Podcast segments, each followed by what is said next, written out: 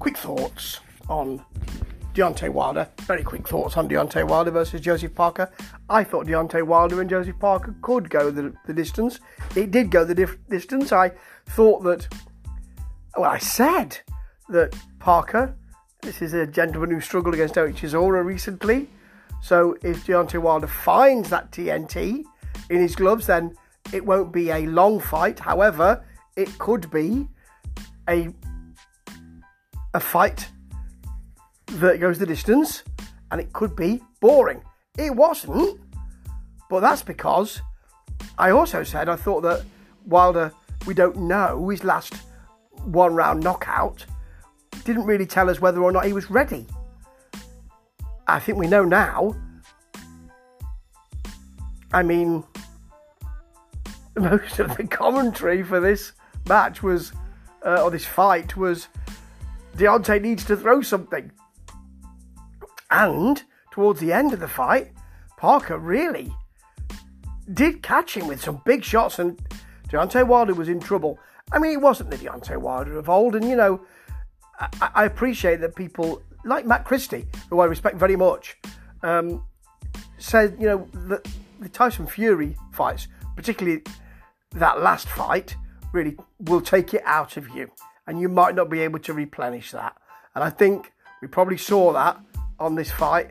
Um, I mean, I, it, he'll have to look at what, what he wants to do. I mean, it's not in line for a title shot now. Definitely not. He's what will he do? Build himself up again? Come back from lower down than even Parker? Sorry, even Parker. Let me let me add a caveat to that. What I mean is, Parker wasn't somebody who you would thought was in the title, the title picture. That's different now. More of that in a minute. But is Wilder going to say, "Well, I'll step back a few rungs and work my way up again"? Come on. He's been to the top of the mountain. It's difficult to get back up there. I don't know if this showed he could get back up there. I suspect it didn't and he's got to be thinking what he's going to do with his career, surely. I mean, the best thing he could possibly do, if he feels that he can't get back up for a fight like the one he had against Parker, um, which wouldn't have frightened him, surely, uh, is to call it a day, I suspect. But we'll see what happens with that. I don't want to see him moving around the ring if he doesn't want to be in there. For Parker, it's a great fight. Not only did he hang with Deontay Wilder, who he out, he also almost got him out of there. Almost got him out of there late on. It's in the eighth, I think, wasn't it? That's extraordinary. I mean, he really did hit some meaty shots and had him very, very worried.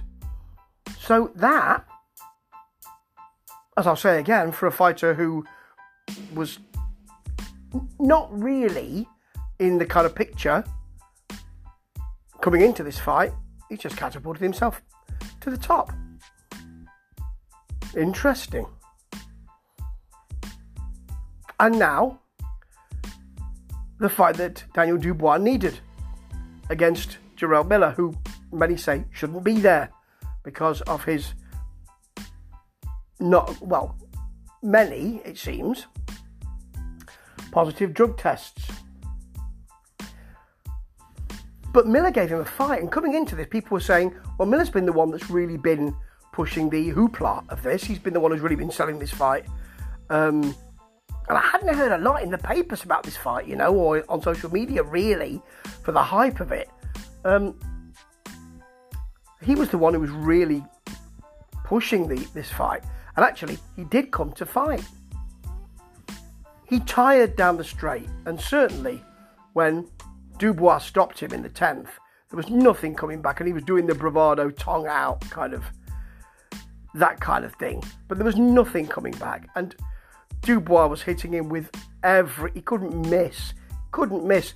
But Jarrell Miller is, you know, in in in the ring is a big figure, and um, as far as you know, being being a a, a, a wide approaching pushy figure, and he came to fight. And Dubois was calm and fought well within himself and boxed well and was running that fight throughout the whole of of the fight. And he needed that. He needed that after the hoopla and the brouhaha with Alexander Usyk and the um, the low blow, and it was a low blow. Let me say again, it was on the belt line, so it was a low blow. Then them's the rules. So I thought that um, it could have been the fight. I did say it could have been the fight that Dubois wanted. It was well picked, actually. Um, didn't Jarrell Miller step in?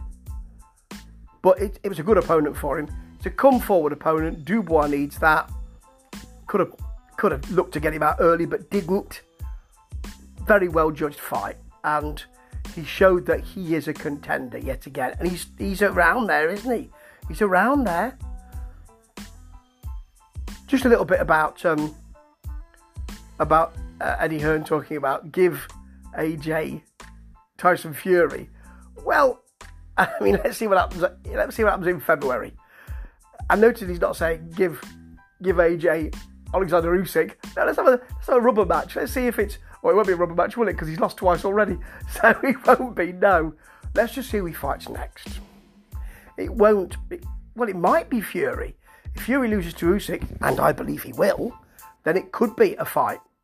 But it'll be it'll be a dry your tears fight, won't it? It'll be we both lost to Usyk. Let's fight each other because who else is there? I don't think I'd really want to see that, to be honest.